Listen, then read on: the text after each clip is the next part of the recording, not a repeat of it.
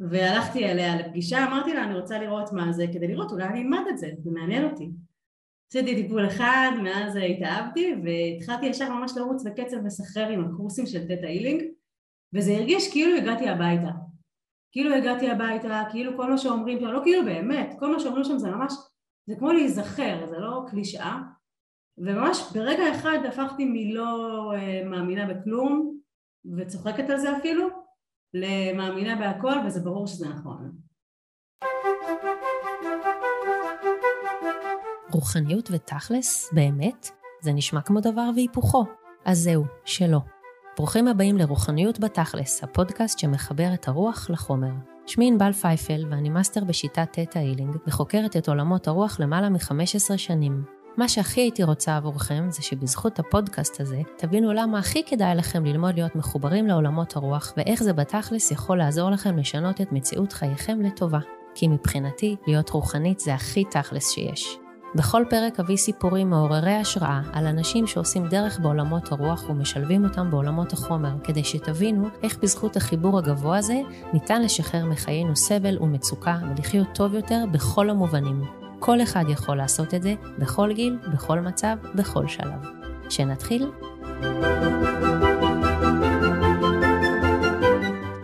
ברוכים הבאים לעוד פרק בפודקאסט רוחניות בתכלס. היום אני ממש ממש שמחה ומתרגשת שתהיה איתנו ליאת שאיבי, שהיא מלווה בתהליכי שינוי בשיטת Theta Healing, והיא גם יועצת ארגונית תודעתית. אנחנו נדבר על זה אחר כך, ואתם תבינו בדיוק מה זה.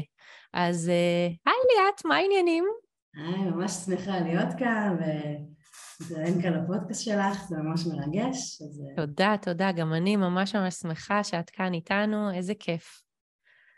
אז uh, אני ניסיתי לחשוב באמת כמה שנים אנחנו מכירות, לא הצלחתי להיזכר.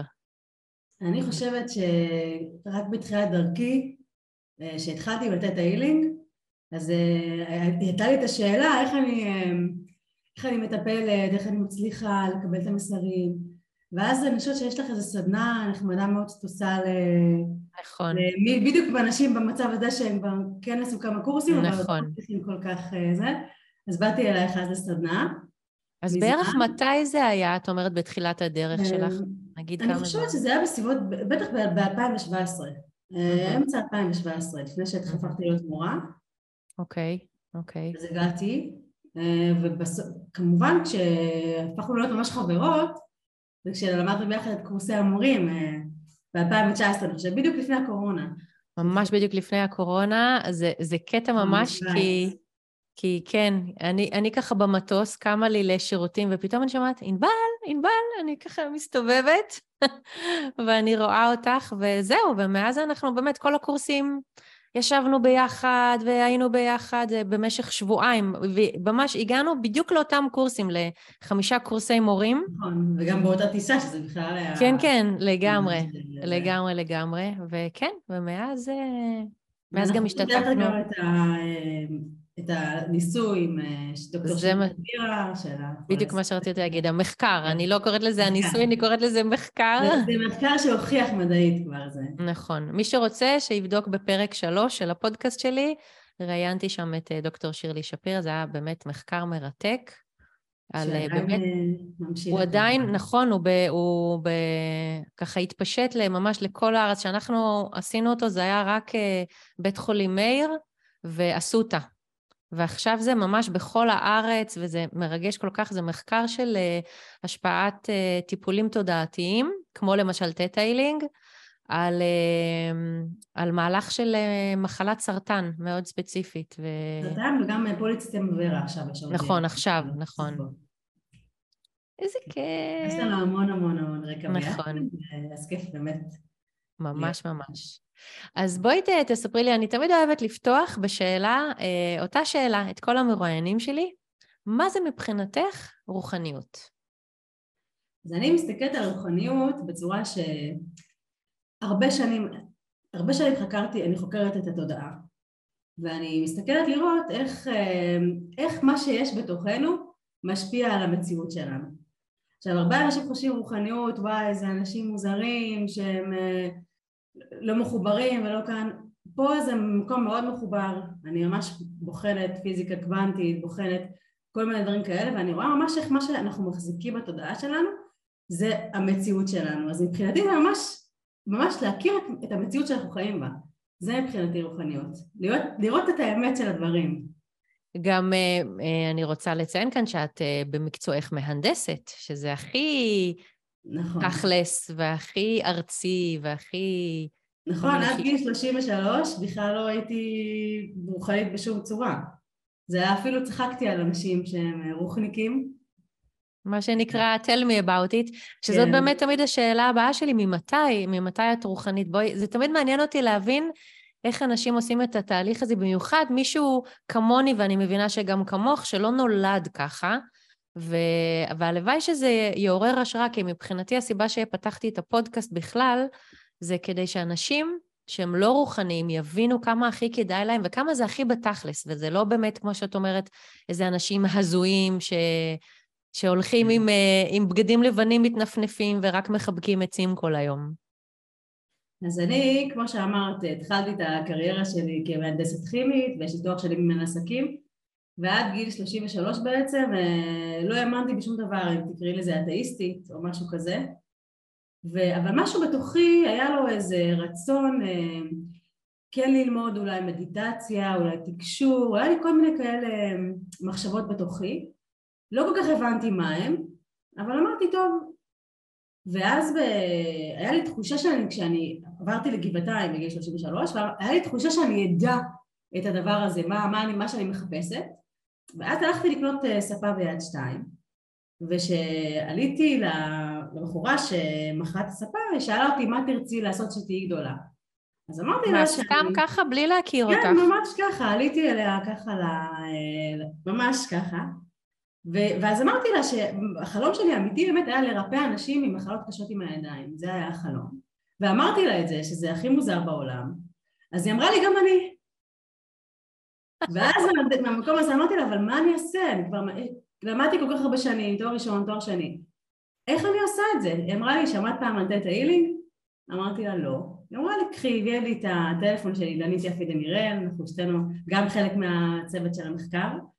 והלכתי אליה לפגישה, אמרתי לה אני רוצה לראות מה זה כדי לראות אולי אני אלמד את זה, זה מעניין אותי. עשיתי טיפול אחד, מאז התאהבתי והתחלתי ישר ממש לרוץ בקצב מסחרר עם הקורסים של תטא הילינג וזה הרגיש כאילו הגעתי הביתה. כאילו הגעתי הביתה, כאילו כל מה שאומרים שם, לא כאילו באמת, כל מה שאומרים שם זה ממש, זה כמו להיזכר, זה לא קלישאה וממש ברגע אחד הפכתי מלא אה, מאמינה בכלום וצוחקת על זה אפילו למאמינה בהכל, וזה ברור שזה נכון. לא, אני, את יודעת שעד הרגע אני לא קלטתי שזה, שזה בול הסיפור שלי. אני משום מה, הייתי בטוחה שאת תמיד היית רוחנית, כי את כזאת רוחנית היום, שזה היה לי ברור שזה מאז ומעולם ככה. נכון, אני ממש לא. ו... כי פשוט מבחינתי, כמו שאמרתי, הרוחניות, זה לא שזה איזה משהו שהוא אה, תלוש מהמציאות, זה מחובר מדעית, זה מחובר לפיזיקה קוונטית, זה הכי מהעולמות האלה. פשוט אה. צריך לפתוח את זה כדי, כדי להבין את זה, כמה זה ככה. יש משהו שאת יכולה להגיד מה הכוונה זה מחובר לפיזיקה קוונטית? אם את צריכה לדבר לקהל, אה, נגיד כמוני, שאני בחיים לא למדתי לא פיזיקה ולא כימיה, ואני יודעת בערך מה זה פיזיקה, פיזיקה קוונטית נגיד, אז מה, איך את יכולה להסביר שאת אומרת שזה מדעי, מה הכוונה? כי הרי אחד הדברים שלי כל הזמן אמרו, זה ש... טוב, אז תני לנו הוכחה, או מה קרה שפתאום התחלת להתעניין בזה, במיוחד בסביבה הקרובה שלי, כי כל הסביבה שלי אז הייתה מי שלא מאמין בזה, כמו שאני הייתי. אז, אז איך, איזה הסבר מדעי יש לך? נגיד לדוגמה, אם נסתכל על המוח שלנו, אז יש אה, אנרגיה חשמלית שזזה. זאת אומרת, כל המערכת העצבים שלנו זה אנרגיה חשמלית שזזה. כשיש אנרגיה חשמלית זה יוצר שדה חשמלי, כשיש אנרגיה חשמל, אה, חשמל שזז זה אנרגיה, אה, זה אנרגיה מגנטית, סך הכל, שדה מגנטי, סך הכל ביחד שדה מגנטי ושדה חשמלי יוצר שדה אלקטרומגנטי, זאת אומרת כל מה שיש לנו בתת המודע, כל האמונות, כל הרגשות, כל הפעולות, הכל זה, זה אנרגיה חשמלית שזזה שיוצרת שדה אלקטרומגנטי, זאת אומרת הכל נמצא סביבנו, זאת אומרת סביבנו יש כמו שדה כזה אלקטרומגנטי שמכיל את הכל ואז כשאנחנו הולכים ואנחנו אה, רואים בן אדם, אנחנו ממש סורקים וקוראים את כל האנרגיה, אה, האנרגיה הזאת, אנחנו יודעים את הכל על הבן אדם. כשאנחנו עושים את כל העבודה הרוחנית ולומדים ומפתחים את כל הדברים האלה, אנחנו רואים, אנחנו לומדים את הטכניקה איך לקרוא את זה. אנחנו פשוט עושים את זה המון פעמים באופן אוטומטי.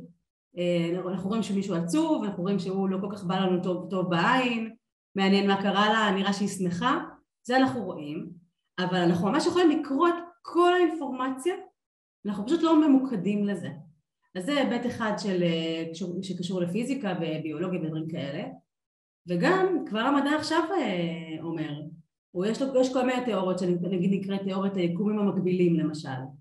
אז אם תגיד אנחנו עושים, אה, בוחרים החלטה, ברגע שלא בחרנו החלטה אחרת נפתח יקום מקביל שהוא כן בחרנו באותה החלטה ויש מלא מלא יקומים מקבילים כשאני רואה למשל את הטיפול בתטא הילינג, למשל אנחנו משנים אמונה בתת המודע, אנחנו כמו ברגע אחד קופצים ליקום מקביל בו האמונה הזאתי כבר לא קיימת שם. אז זאת אומרת יש, אני יכולה לדבר על זה אה, יומים שלמים על כל מיני היבטים של המדע, יש לי גם הרצאות שאני אה, מדברת על הדברים האלה. איזה כיף, איפה את מרצה? אה, כרגע גם בארגונים שמבקשים, אני גם פנסיונרים, לפעמים יש להם כל מיני ימים כאלה שמגיעים הרצאות ומי שמעוניין כמובן אשמח. איזה כיף, מדהים, מדהים, כן. מדהים.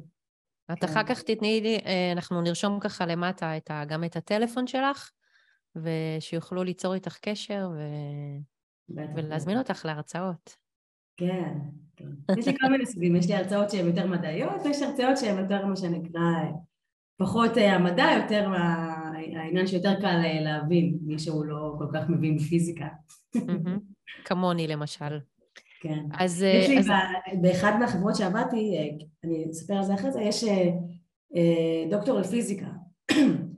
אז ביקשתי ממנו, הוא מכיר את כל אותי מן הסתם, והוא יודע את כל הדברים שאני אומרת. אז ביקשתי ממנו שלצלם אותו אומר שכל מה שליאת אומרת בהקשר לפיזיקה היא צודקת. הוא הבטיח, הוא הבטיח לי, אז, אז בהרצאות כל פעם שאני, מישהו לא זה, אני אלחץ פליי והוא יגיד ליאת צודקת. אז זה, זו התוכנית, זו התוכנית. אז, אז ממישהי שלא הייתה רוחנית בכלל ואפילו קצת צחקה על זה כמוני, שהיום זה, זה ברור לך וזה הכי מובן לך מאליו, שוב, כמוני, אז אמ, נגיד, איך הרוחניות עזרה לך בתכלס, בחיי היום-יום? אני חושבת שעכשיו כשאני מבינה את הנושא של הרוחניות ואיך הדברים באמת נוצרים, אז, אז כמעט כל דבר שקורה לי אני יכולה אה, לנתח אותו בצורה אחרת. זאת אומרת, נגיד אם אה, אני הולכת ברחוב למשל ומישהו צועק עליי, אז אני יכולה עכשיו במקום להתעצבן עליו ולכעוס, עולה הלב ולהיות עצובה מזה וללכת לכולם ולספר הוא צעק עליי, הוא צעק עליי. או להסתכל רגע ולראות מה, מה מנסים להגיד לי שם. למשל, ניתן למשל דוגמה בתחילת הדרך שהתחלתי ללמוד וזה, הסתכלתי על עצמי במראה ואמרתי וואי איך אני נראית, קצת עליתי במשקל. ואז ירדתי, והייתי נראית בסדר גמור, זה לא ש... ואז ירדתי למטה ורציתי לעבור את הכביש אה, זה אז בגבעתיים, ואז לא יודעת מה, זה, איזה נהג מונית התעצבן עליי, התחיל לצפצף לי, ואמר לי, אמ, תזוזי מכאן, כי את אה, שמנה, משהו כזה, זה כאילו מוזר, מה פתאום אה, ככה, זה מה שהוא החליט לצעוק, לצעוק לי. עכשיו, במקום אחר הייתי יכולה להתחיל להיעלב ולהגיד מה הוא ככה אומר לי ואיזה חוצפה והכל. ואז אמרתי רגע, אני אעצור רגע, אני אתחבר ואני אראה מה העניין. ואז הבנתי שכדי שאני אוכל לרדת למשקל, הייתי צריכה שיעליבו אותי. ואז מהעלבון הזה, אז מהעלבון הזה אני לוקחת מוטיבציה ועושה דיאטה או קצת אה, לא אוכלת או קצת זה. אז הבנתי שזה פשוט, אני עצרתי את זה כי הסתכלתי ממש ממש, הסתכלתי במראה אמרתי וואי איך את נראית, את חייבת לעשות משהו עם עצמך ירדתי למטה, עברתי את הרחוב ואיזה נהג מונית אה, החליט אה, לצעוק לי את זה. כן, שזה אז... לא משהו שקורה לך כל יום. זה ממש ממש לא קורה לי כל יום ולדעתי בחיים לא קרה לי לא דברים שקורים, היה יכול להגיד לי משהו אחר, כאילו, לא יודעת. נכון. גם בזמנו גם הייתי רזה, זה לא שהיה לי איזה משהו... אז, ואז ברגע שהם מבינים את זה, אז כל דבר הופך להיות הזדמנות. הזדמנות להבין עוד משהו, הזדמנות ל, להעלות את הסגולות שלנו, הזדמנות אה, ממש במקום להיות כל הזמן בתוך אוי מה עשו לי, אוי מה קרה לי, אוי אה, בעצב הזה, לתת את הדברים יותר לזרום ואז, ואז העולם נהיה מגניב, כי איזה מגניב זה שאמרתי לעצמי המראה אחת ככה ובאה נהג מונית וקרא לי את המחשבות ובדיוק מה שרציתי שיקרה, שהוא יעיר לי ושהוא יצעק עליי כדי שאני ארד במשקל, הוא עשה את זה. ואז מבינים איך הכל מתחבר טיק טיק טיק וזה... ואז הופך להיות קסם במקום שאני אהיה עצובה. אז אני אומרת וואו איזה קסם יש פה. זה ממש ככה. זה, זה מדהים, כי בדיוק באמת הדוגמה הזאת שנתת קשורה ב... את יודעת, בלהיעלב או לא להיעלב, שזה אה, משהו שאני תמיד אומרת שאני הייתי אלופה בו. אה, אם היו עושים תחרות היעלבויות פעם, ענבל הישנה של פעם, הייתה אולי לא מקום ראשון, אבל בוודאי בין שלושת המקומות הראשונים של אה, לקחת כל דבר ללב, ולמה הוא אמר לי ככה, ולמה היא עשתה ככה, ולמה אני לא עשיתי ככה, ולא לישון מזה בלילה, וכל הזמן המוח טוחן, טוחן, טוחן, טוחן, שזה כמובן לא כיף גדול. ו... ובאמת הדבר הזה של, זה מעניין שהדוגמה הזאת שאת נתת, גם יש ספר שאני מזכירה אותו הרבה, ארבע הסכמות של דון מיגל רואיס, שזאת בדיוק הדוגמה שהוא נותן, כי אחת ההסכמות שהוא אומר ש... שכדאי לנו להסכים עם עצמנו זה לא לקחת דברים באופן אישי. לא לקחת דברים באופן אישי זה אומר לא להיעלב. גם אם מישהו אומר לי משהו לא נעים, ו, וכן, להגיד למישהי שמנה, זה, זה לא נעים. זה, זה בדרך כלל התגובה הראשונית זה, הטבעית אפילו, זה להיעלב. אז uh, הוא בדיוק נותן את הדוגמה הזאת של uh, מאיפה, מאיפה אנחנו יודעים מה, מה עבר עליו ולמה זה, ומה זה מבחינתו כל העניין הזה, כי כי הוא יכל גם לקרוא לנו משהו אחר, לא רק אה, דווקא את המילה הזאת. וגם באמת איך זה פוגש אותי, מה זה, מה זה, מה זה אומר מבחינתי שמישהו מכנה אותי באיזושהי מילה כזאת. ובכלל, למה? למה שמישהו יצפצף לי ו- ויגיד לי איזשהו משהו לא נעים ברחוב? אז... בכלל, ממש ככה. אבל שככל שיותר חוקרים לעומק איך הכל עובד, מבינים את כל ה... איך הכל מתחבר שם, איך הנקודות מתחברות, ולמה, כמו שאת אומרת, כל הדברים האלה מקבלים תשובות, וזה לא רק שאלות פתוחות של למה ולמה. נכון, וגם מה שאני, התהליך שעבר, אה, שאני עברתי ושאני גם רואה כל מיני אנשים שאני מלווה אותם שהם עוברים, זה במקום לשאול, אה, נגיד, למה זה מגיע לי, שזאת קצת שאלה קורבנית של אה, מישהו שכביכול אין לו שליטה בחיים, ואז למה זה מגיע לו, ו... ובמקום זה להפוך את מה הסיבה שהדבר הזה בחיים שלי, ואז אפשר באמת לבדוק מה הסיבה שהדבר בחיים שלי.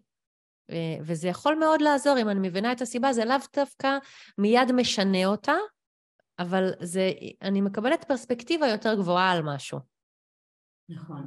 ואיך שאני הולכת כמו שבחיים, אני מסתכלת, אני אומרת, בסוף זה, זה לטובתי באיזשהו, באיזושהי צורה, ואני מנסה להבין, גם אם זה משהו מאוד אה, מעצבן או נורא שקרה לי, אני מנסה להבין איך זה בא כן אה, לשרת אותי אל עבר האדם הכי טוב שאני יכולה להיות, איך זה מוביל אותי לשם. וכמובן שגם יש את המקרים שאני כועסת או עצובה, זה באמת ככה, אבל מאז שהגעתי למקום של הרוחניות, זה פשוט מתקצר.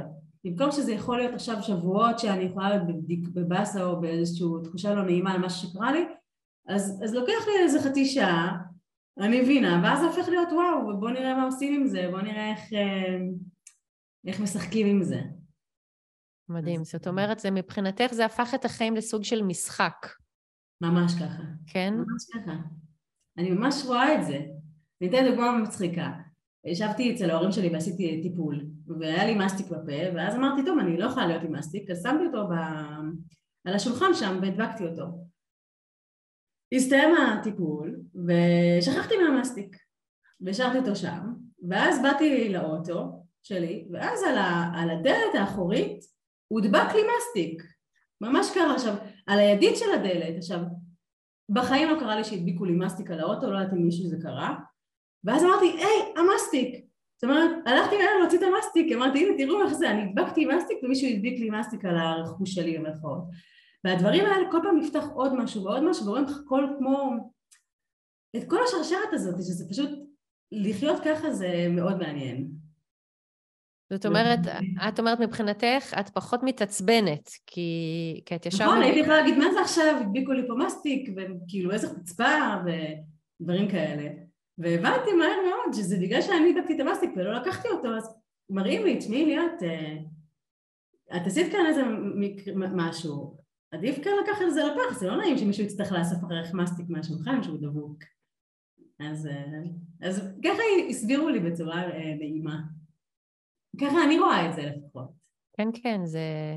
אין ספק שהיכולת שה... הזאת, שגם אני מרגישה אותה, של להסתכל על דברים מנקודת מבט יותר גבוהה, שוב, לא תמיד באותה שנייה, אני גם uh, מתעצבנת, אני גם uh, uh, יכולה לכעוס, אני גם uh, יכולה להרגיש את כל מגוון הרגשות, אבל זה גם פוגש אותי uh, בתדירות הרבה יותר נמוכה, וגם כשזה כבר קורה, לגמרי נשאר פחות זמן, בדיוק כמו שאת אמרת. נכון, וכן חשוב להגיד שכן חשוב להרגיש את הרגשות. כן חשוב לתת לרג... לפעמים נכנסים לעולם של רוחניות ואומרים אני רק רוצה להיות נאור ורק רוצה להיות שמח ורק... אבל הרגשות האלה כן יש מקום וחשוב להרגיש אותם ולהיות שם אה, ולתת להם מקום שאני מקווה שאני עושה איזה, משתדלת לתת לזה את המקום הראוי לו כי כל הרגשות חשובים בעיניי. נכון, זה מעניין שאת אמרת את זה כי כשאני הפכתי להיות אה, מורה לטטה אז כביכול שוב, פעם ראשונה בחיים שלי הפכתי להיות מורה רוחנית, ואז אמרתי, אני עכשיו לא מתעצבנת יותר, כי אני מורה רוחנית, ואם אני אתעצבן, אז אני לא יכולה להיות באמת מורה רוחנית, וגם תלמידים לא יגיעו ללמוד אצל מישהי שמתעצבנת. וזה היו שנתיים אומללות ביותר, שכמובן שהתעצבנתי, וכל פעם הייתי מאוכזבת מעצמי ש... שהתאח... שהתעצבנתי, כי איך אני יכולה להתעצבן אם אני מורה רוחנית? בוודאי שאני מתעצבנת, גם בתור מורה רוחנית, רק הרבה פחות ולזמן הרבה יותר קצר. זה, ה... זה הצ'ופר בתור אה, מישהו שלא משנה אם הוא מורה או לא, אבל שהוא, שהוא עושה דרך התפתחותית ב... בעולמות הרוח. אז זה, זה אחד הצ'ופרים הגדולים בעיניי. לגמרי. כן. ממש. אמ, אז אז בואי, אם מתאים לך להסביר מה זה בעצם יועצת ארגונית תודעתית. זה, זה מאוד מסקרן אותי. את, האמת שקצת סיפרתי על זה, אבל אני ממש אשמח לשמוע עוד, ובטוח גם זה יעניין פה את מי שמקשיב לנו. אז כמו שאמרתי, בהתחלה התחלתי את הדרך שלי המקצועית בתור מהנדסת כימית ועם תואר שני במנהל עסקים. וממש כמעט 15 שנים אני עוברת בין ארגונים, בחברת תרופות, מדיקל דיווייס, מכשור רפואי, מדיקל דיווייס, ובשש, שבע שנים האחרונות אני עובדת בחברת ייעוץ, ושם אני עוברת בין אה, כל מיני חברות. נגיד עברתי בערך 30 אה, חברות בשנים האחרונות, אם לא יותר, ואחרי שכבר התחלתי להיכנס לעולם של הייעוץ, ייעוץ, נקרא לזה אה, הקלאסי, שהוא לא, לא ארגוני ולא תודעתי, אז התחלתי ללמוד תטא uh, אילינג ולהתעמק בנושאים של תודעה. ואז תוך כדי שאני עוברת בין, בין חברות לחברות אני מכירה מלא אנשים. ואז אני רואה את כל הדינמיקות ו... ואני רואה פתאום חילוקי דעות בין אנשים ופחדים שיש וכל מיני דברים כאלה. ו... ו... ופתאום יש לי את היכולת להבין ולעזור לזה. זאת אומרת נגיד אם, אם לדוגמה נגיד יש מנהל שהוא אה, מאוד אה, כועס כל הזמן או לא מרוצה עכשיו, כשמבינים עולמות של תודעה, מבינים שבדרך כלל הוא כועס ולא מרוצה לא בגלל הבן אדם ממול שעשה משהו, זה בדרך כלל בגלל אירועים שקרו אה, בילדות שלו, או בכל מיני דברים שהם אה, מלפני זה, זה רק הבן אדם ממול כמו מהווה טריגר לכעסים.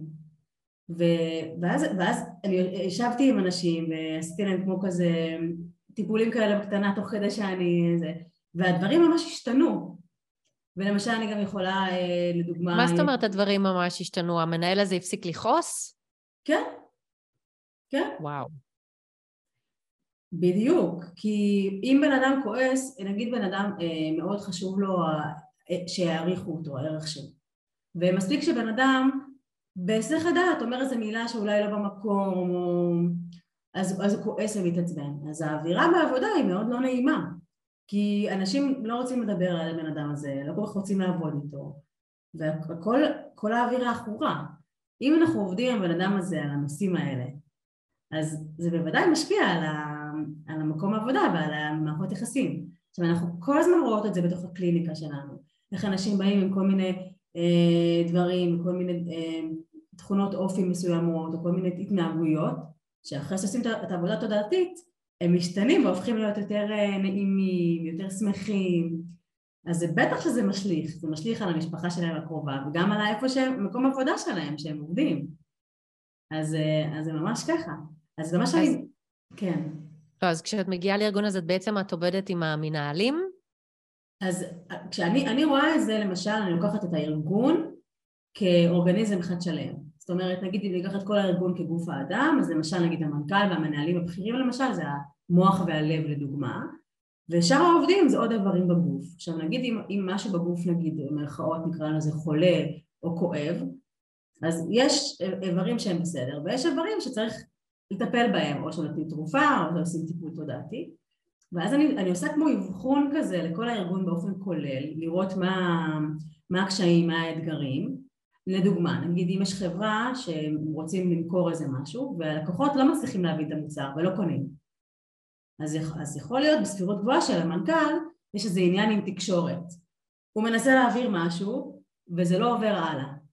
עכשיו אם אני אעבוד עם המנכ"ל במקום של התקשורת אז זה בטח יעזור אה, אחרי זה שהלקוחות יראו את המוצרים ויבינו אותם יותר. כי, ה, כי ה, אני ממש מסתכלת על, על הארגון כתודעה אחת שלמה שבטח שהמנכ"ל יש לו שם אה, חלק מאוד נכבד בזה כי הוא הראש של, ה, אה, של החברה נקרא לזה. עכשיו כן. זה מהמסיבה הזאת. וגם יש את האפשרות למשל כי יש לי יכולת גם לפעמים לראות את העתיד ולקבל כל מיני אינפורמציה אז אני יכולה לעזור למשל גם לפני ישיבות דירקטוריון חשובות. למשל כשהייתי יועצת אה, של ניהול פרויקטים במדיקה דיווייס ותרופות אז, אה, אז נגיד הייתי עם כל מיני מנכ"לים וכאלה לפני ישיבות הייתי מתחברת רגע ומקבלת אינפורמציה הם היו יודעים מה הולך להיות בישיבה אני עוצרת אותך שנייה, כי את כבר פעם, אה, כבר לא פעם ראשונה אומרת את זה, שלי זה ברור ומובן מאליו, אבל מי שמקשיב לנו אולי לא מבין מה זה מתחברת רגע, למה את מתכוונת? אז כמו שסיפרתי בהתחלה, מי ששמע זה שיש את העניין של השדה האלקטרומגנטי שכל המחשבות שלנו והכל אה, יוצר, כי זה אנרגיה חשמלית שזזה ויוצרת שדה מגנטי שיוצר שדה אלקטרומגנטי. אז האינפורמציה הזאת היא קיימת גם כשאנחנו רואים בן אדם וגם זה מתחבר לכל, ה, לכל השדה האלקטרומגנטי הגדול ש, של, של כל העולם, של כל, ה, של כל הרשת שהיא, שהיא כדור הארץ. ואז מהמקום הזה אני יכולה ממש להתחבר מהמקום הזה ולקבל אינפורמציה בלתי אמצעית על או אנשים שהם גם נמצאים מרחוק או אפשרות להתחבר גם לאפשרויות שהם אה, עדיין לא קרו לכאורה כי גם זה למשל הפיזיקה קוונטית גם אומרת שאין דבר כזה זמן זאת אומרת הכל מתקיים בו זמנית זה משהו שהם גם אה, מדברים עליו אז לכאורה אם אנחנו נזכרים בעבר אנחנו יכולים גם באותה מידה גם להיזכר בעתיד כן. מי שרוצה ללמוד את זה יותר, יש קורסים בטטה הילינג שמסבירים את זה. לגמרי. זה, תמיד משהו שמאוד מעניין. אה, נכון. קריאת עתיד, או להיזכר בעתיד, או... למרות שאני חייבת להגיד שמי אה, שמגיע אליי לחדר הטיפולים ומבקש ממני, שאני באופן אישי אף פעם לא מסכימה לקרוא עתיד של מישהו. כי יותר מדי פעמים הגיעו אליי אנשים לחדר הטיפולים עם כל מיני אמירות שנאמרו להם מאיזה, לא יודעת, קוראת בקלפים, או אפילו איזה רב, נאמרו כל מיני דברים מאוד מאוד נחרצים, שזה משהו שהוא אחר כך יוצר איזושהי הגבלה, כי, כי גם אם אנחנו אומרים, טוב, הוא לא יודע, או אני לא אקשיב לו או לה, עדיין זה משהו שהאוזניים שלנו שמעו וזה הוטבע בנו, כל מיני דברים של כן, לך לא יהיו ילדים, או את לא תתחתני, או כך וכך. אה, אז אני באופן אה, אישי אה, לא, לא משתמשת בדבר הזה בשביל אנשים אחרים. זה, זה אבל שלי, מה... לא, אני, אני, אני, כמו שאת אומרת, אני לגמרי מסכימה איתך, בוודאי שאני בכלי הזה לא משתמשת כדי לקרוא את העתיד של מישהו, ובשביל להגיד לו כמה ילדים יהיו לו, כמה זה, כי בכל מקרה גם, וזה גם דברים שהם ידועים, שברגע שאנחנו עושים את זה פעולה מסוימת בהווה, העתיד לגמרי יכול להשתנות. נכון. אז, אה, ואנחנו לא רוצים, כמו שאמרת, לקבע בתוך תת המודע את האפשרויות למשל שלא יהיו לך ילדים, הרי אנחנו לא באמת יכולים לדעת את זה, ואם כרגע המצב הוא ככה, אז יכול להיות שאם נעבוד על כמה חסימות בתוך תת המודע, אז האפשרות כן תיפתח. לגמרי. אז זה בוודאי לא לחסום. השימוש בכלים האלה זה בעיקר נגיד, נגיד אם אנחנו, וזה גם בעיה שמסתייעת את האילינג אומרת, נגיד אם אנחנו נוסעים נגיד טיסה לחו"ל איפשהו, אז טיפה להסתכל רגע בעתיד, לראות אם יכול לקרות לנו משהו, זה משהו שכן אני לפעמים משתמשת לראות. או אם ישאלו אותנו איזו שאלה בישיבת דירקטוריון, שלא נדע לענות עליה, לי יש דוגמה למשל, יצאתי פעם עם איזה מישהו שהיה מנכ"ל של חברה, והוא בדיוק רצה ללכת למשקיעים. ובאמצע, פתאום קמתי באמצע הלילה לחלום, והוא היה עסק כזה בקריפטו, בכסף וירטואלי, והוא היה בהתחלה, אז אמרתי לו, תקשיב, הם הולכים לשאול אותך על רגולציה של זה. זאת אומרת, מה, איך אתם יודעים, כי הרבה פעמים משתמשים בכספים האלה לכל מיני אה, רשת אפלה וכל מיני דברים כאלה שהם פחות... אה, ואמרתי לו, הם הולכים לשאול אותך על זה. הוא אומר לי, לא, החברה שלנו במצב שהיא בכלל לא צריכה להתעסק בזה, כאילו זה לא רלוונטי. אמרתי לו, תקשיב, הם הולכים לשאול אותך על זה, כדאי שתתכונן. הוא אמר לי, בסדר, בסדר, בסדר, ולא התכונן. וממש הם שאלו אותו בתוך הישיבה המון שאלות על הדברים האלה. כי מסתבר שהחברה שבאה להשקיע היא חברה של בנדל"ן. ובנדל"ן הרגולציה מאוד אה, רלוונטית. אם אתה מקבל אישורים, לא מקבל אישורים, זה העולם שלהם. והוא הגיע לא מוכן, והוא לא קיבל את המימון. אם היה מקשיב, אולי כן. גדול, גדול. כן. זה... יפה. ממש ככה. תראי, אין לי ספק ש... שזה יהיה העתיד שלנו, שככה באמת... אה, זאת אומרת שזה לא רק סתם לזכור איזשהו אה, מנכ"ל שיש לו רזומה מצוין והוא אה, הוכיח את עצמו קודם, אלא גם ממש לעשות איתו עבודה תודעתית ובכלל עם כל הארגון. אה, אני ממש מאמינה ש, שזה הפנים שלנו לשם. ו... אני חושבת שזה בכל המקצועות אה, יגיע לשם, כי זה באמת עושה את החיים יותר קלים. נכון. באמת עושה את החיים יותר קלים. נכון. אני רואה את זה. יש לך איזושהי אה, חוויה רוחנית מיוחדת, נגיד, לא יודעת, בטח כבר חווית כל מיני דברים, אבל איזשהו משהו שמבחינתך הוא הכי נחשב, או משהו מאוד מיוחד שמתאים לך אה, לשתף אותנו? אני יכולה לספר על איזו חוויה רוחנית אה, מאוד גדולה שהרגשתי. איזה יום אחד הלכתי לים, וקצת היה ואיזה כיף, והלכתי לבד. ופתאום באיזשהו רגע אחד ממש הרגשתי איך הכל מחובר. ממש הרגשתי אהבה, למשל אהבה לחול, אהבה לים, שזה נשמע מוזר, אהבה לאנשים, לא הסתכלתי על האנשים כמו אה, הוא גבוה, הוא נמוך, היא, יש לה קצת עודף משקל, הוא יש לה... זה לא היה רלוונטי, מבחינתי הייתה לי איזו אהבה טהורה לכל ש... לכל מה שהיה שם. וכשאני מסתכלת, אה, יוצא לי הרבה לראות אה, סרטונים של אה, מוות קליני, לראות איך אנשים מרגישים שהם יוצאים, הנשמה יוצאת מהגוף וזה ממש התיאור שהם מרגישים את זה שם, זאת אומרת זה היה בערך שעה שהרגשתי אהבה ולא היה לי שום דבר אחר בגוף מעבר לאהבה הזאת. זה היה משהו מאוד מיוחד, עוד לא יצא לי להרגיש ככה עוד פעם ופתאום הבנתי איך הכל קשור, איך, איך הכל זה אהבה, ממש הרגשתי את זה ככה, אני חושבת שזה מאוד קשה להסביר כי זה מה שנקרא צריך להרגיש כדי נכון.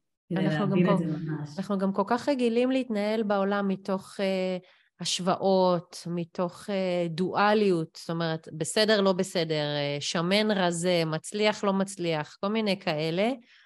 וכן, זה, זה כמעט נשמע משהו שלא אפשרי. אני, הדבר הראשון ששמעתי עכשיו כשסיפרתי את זה, זה, זה איך הרגשת אחרי זה, כשזה עבר. את אומרת איזה שעה בערך ככה הרגשת. אז כן. אני, אני, אם אני הייתי חובה, אני עוד לא חוויתי כזה דבר, אולי חוויתי משהו קרוב לזה, ו... ואחר כך זה היה לי חסר. מה, מהסיבה שאני רוב חיי לא חיה ככה, אז זה היה כמו לחזור למשהו המוכר והידוע, וזה כן אבל נתן לי עוד איזה אקסטרה אה, מידע להבין איך באמת הכל אה, אחד. זאת אומרת, אפשר להגיד הכל אחד, אפשר להגיד כולנו מחוברים, כולנו זה אהבה, זה מין סיסמאות כאלה שהן אה, קלישאתיות יכולות להישמע. אבל ברגע שמרגישים את זה, מעבר לזה שרואים כל מיני סרטונים ושומעים אנשים מדברים, ברגע שהרגשתי את זה אז אני, אני יודעת שזה אמיתי ו, ולכן תמיד אני יכולה לחזור לידיעה הברורה שאני יודעת את זה. וזה לא רק איזה משהו שאני יכולה ללמד עליו או לשמוע אנשים מדברים עליו. אז זה כמו שלי, זה, זה הדבר שיש לי, שאני יודעת שהוא נכון. כי כשאנחנו חווים משהו, זה מוטמע בנו, וזה מעבר למשהו שמישהו אחר מספר שקרה לו. זה ברור, זה ברור. אמ, יש לך איזשהו אה, משהו מעניין אה, לשתף אותנו עלייך, אה, שאולי לא הרבה יודעים, או שמשהו ככה... שלא הרבה יודעים? אני יכולה לספר, למשל, אני אתן למשל דוגמה על הדברים ש... שקרו לי בעקבות זה שהתחלתי ללמוד למשל את Theta Healing, בכלל רוחניות. אני עברתי את החיים שלי, שאני לגמרי בלי זוגיות, זאת אומרת עד גיל שלושים ו... ושש, משהו כזה. העברתי את חיי כשאני אה, אולי מצליחה להחזיק מעמד אה, שבועיים שלושה בתוך מערכות יחסים, אפשר אפילו לקרוא, לקרוא לזה זוגיות. שהאבסורד הגדול הוא שה, שהמשפחה שלי הם כולם במערכות יחסים ארוכות טווח, זאת אומרת ההורים שלי הם 43 שנים אני חושבת כבר בזוגיות אה, באהבה, יש לי אח תאום שיש לו זוגיות כבר 20 שנה, משהו כזה, שלושה ילדים, אחותי כל הזמן בזוגיות, היא כבר יש לה, יש לה בן זוג אה, בעל, כבר עם שני ילדים וגם המון שנים.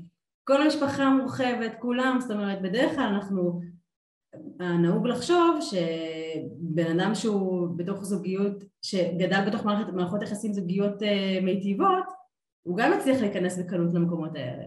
ואני כל החיים חייתי ככה, וזה היה משהו שהוא ממש הטריד אותי, לא הבנתי איך זה יכול להיות. ואז כל הפעולות הרכוניות שעשיתי והשינויים בתוך התת מודע שלי יצרו לי את האפשרות ליצור זוגיות של אה, שנה וחצי, אמנם היא כבר כרגע לא נמצאת בחיים שלי, אבל ומתוך זה ליצור את הבת שלי אביגיל שהיא בת שנתיים, שזה בעיניי אה, משהו שהוא פשוט נס, פשוט נס. כי אנשים בגילאים האלה, 37, 8, כבר מתחילים לחשוב אה, על לעשות ילדים כבר בצורה שהיא קצת שונה, אם זה תרומת זרע, אם זה דברים כאלה. ו, ועצם זה ש, שנכנסתי לעולם הרוחני יצר לי בכלל את האפשרות שזה יכול לקרות לי, זה ממש, אני רואה את זה ממש כנס. וגם כשכל כך הרבה שנים הייתי לבד, הייתה לי תחושה שכשאני כבר אהיה בזוגיות אני לא אוותר עליי בחיים. גם הייתי מסתכלת על אנשים שהם אה, מוותרים על זוגיות או פתאום מתגרשים וכאלה במין עין כזאת כאילו יש לכם משהו שאנשים ממש קשה להם להשיג אז איך אתם ככה מוותרים על זה? ומתוך המערכת יחסים ש... שעברתי אז זה, זה גם היה עבודה רוחנית להצליח לקום וללכת משם כשזה לא היה טוב ו, ו, ולהבין את זה ש, ש, שאפשר, גם, שאפשר גם לקום וללכת וגם שגם אם זה משהו שהרבה זמן לא היה לנו ולא היה לי, זה בסדר גם שאני אהיה בלי.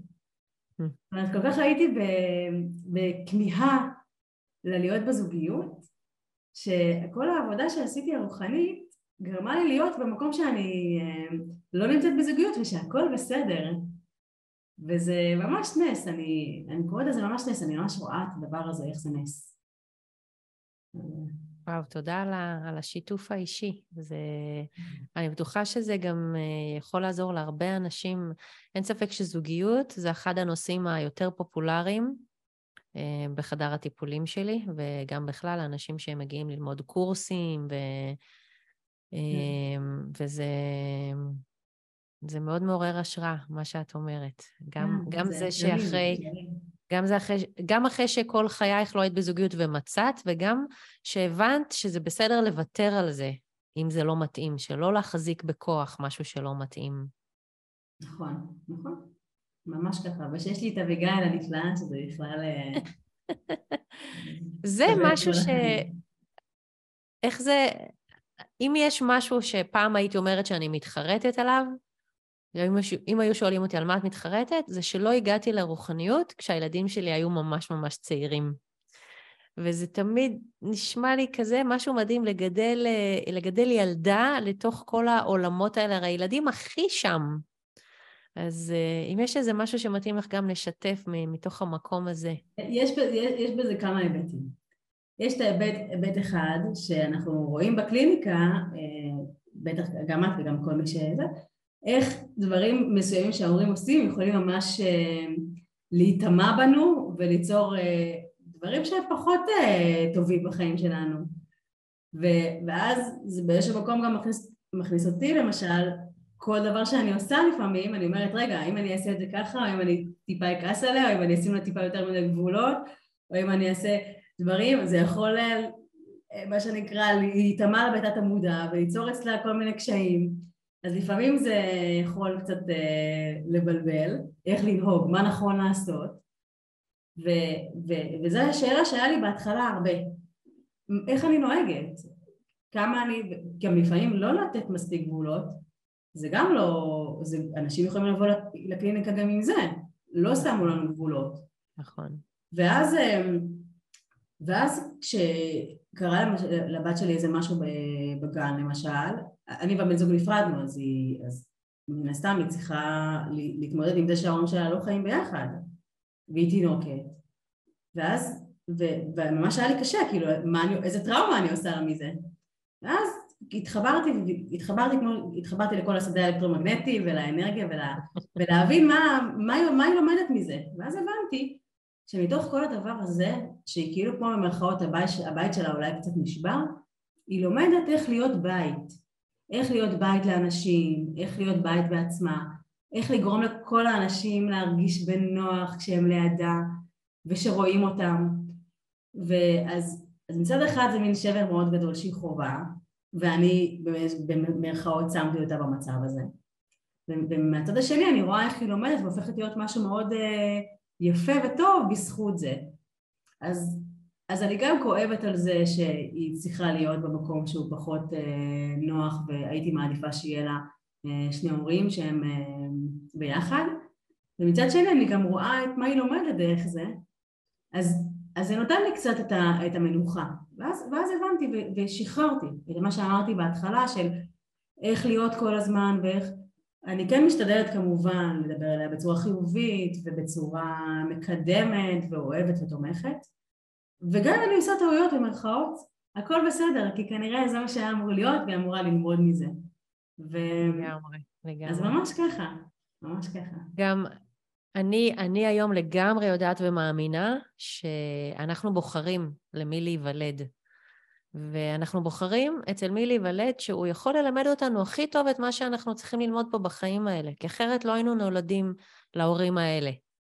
אז אה, זה גם משהו שאני תמיד אה, מזכירה לעצמי, גם כשאני מפשלת, כי אנחנו מפשלים, אין מה לעשות, אנחנו בני אדם.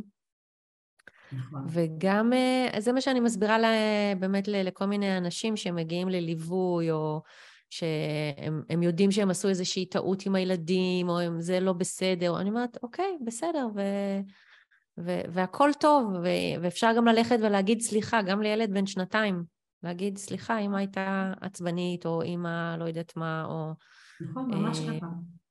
אם אני כן. קוראת שאני פתאום חסרת סבלנות, או אני באה אליה אחרי זה, אני אומרת, אמא טעתה, היא התנהגה קצת בצורה שהיא לא נעימה, ואני מצטערת, ושתדעי שאני תמיד אוהבת אותך, גם שאני נכון. טיפה כועסת.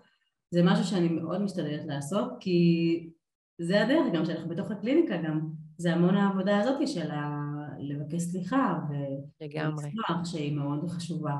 לגמרי. סליחה זאת אחת ה... אני חושבת אחת המעלות הכי הכי uh, שיש, שהיא במיידית גם עושה לנו טוב. כי אם אנחנו סולחים לעצמנו ולאחרים על משהו, אז, אז זה לא נשאר אצלנו, זה לא משהו ש... אחר כך אה, גדל להיות איזושהי טינה, או משהו שאני כל הזמן סוחבת עם עצמי ו... ומתחרטת עליו, או... אמ, כן, סופר סופר חשוב אה, להיות מסוגל כן. לסלוח לעצמנו ולאחרים. ממש ככה, ממש. נכון. אז אה, תגידי ככה, לקראת סיום, יש לך איזושהי, נגיד, עצה רוחנית שהיא הכי תכלס, שהיית ממליצה למאזינות ולמאזינים של הפודקאסט, כמו נגיד איזה מין טיפ לחיים יותר טובים. יש לך איזשהו משהו? אז אמרתי את זה גם במהלך השידור, אבל אני גם אגיד את זה שוב בצורה יותר מתומצתת. זה ברגע ש...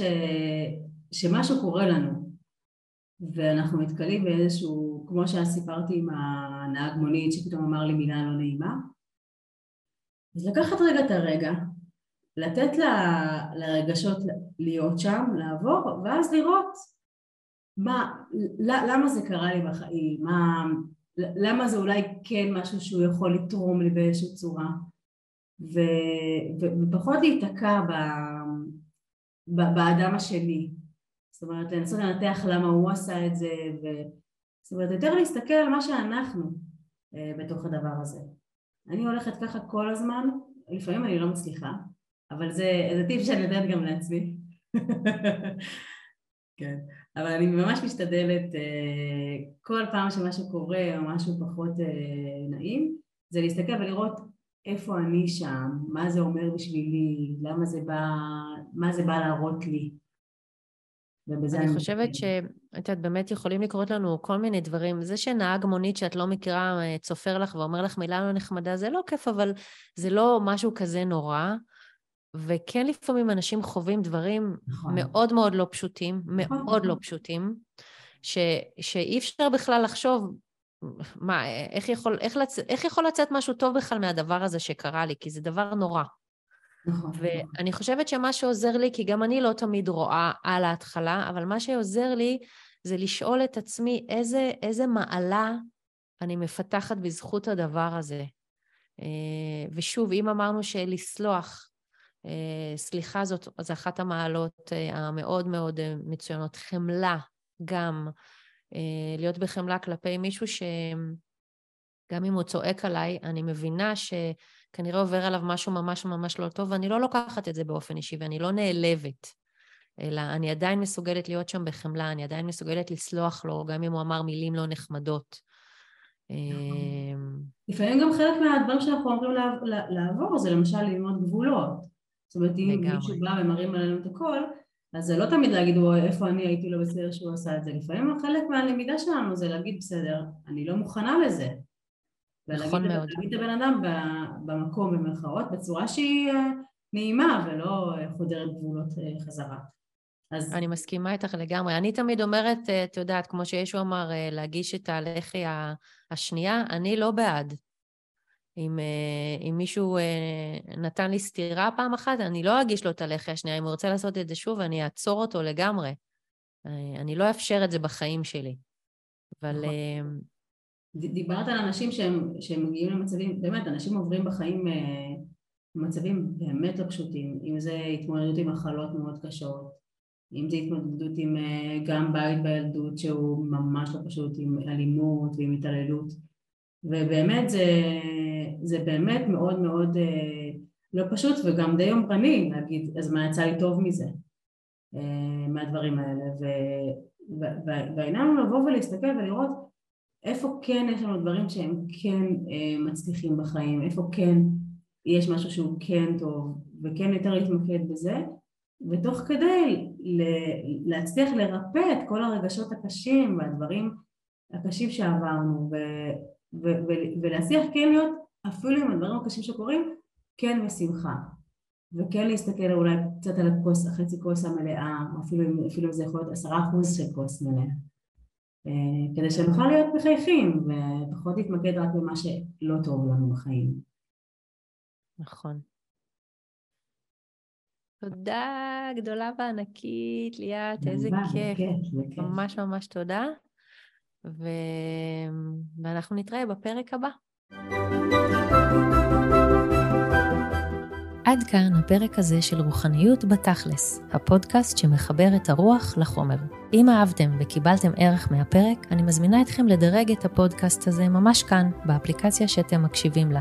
וגם, אם אתם מכירים חבר או חברה שזה יכול לעניין אותם, תשלחו להם את הפרק ותעזרו לי להגשים את החזון שלי, להנגיש את התכלס של עולמות הרוח לכמה שיותר אנשים בארץ ובעולם. בפרקים הבאים נמשיך להבין איך החיבור לעולמות הרוח והעבודה עם ידע גבוה יכולים הכי בתכלס לעזור לנו לשפר ולשדרג את מציאות חיינו כאן ועכשיו. ואחרון חביב, אשמח ממש לקבל מכם תגובות לגבי איך היה לכם ומה עוד הייתם רוצים לשמוע בפרקים הבאים. אני כאן בשבילכם. תודה ולהתראות בפרק הבא.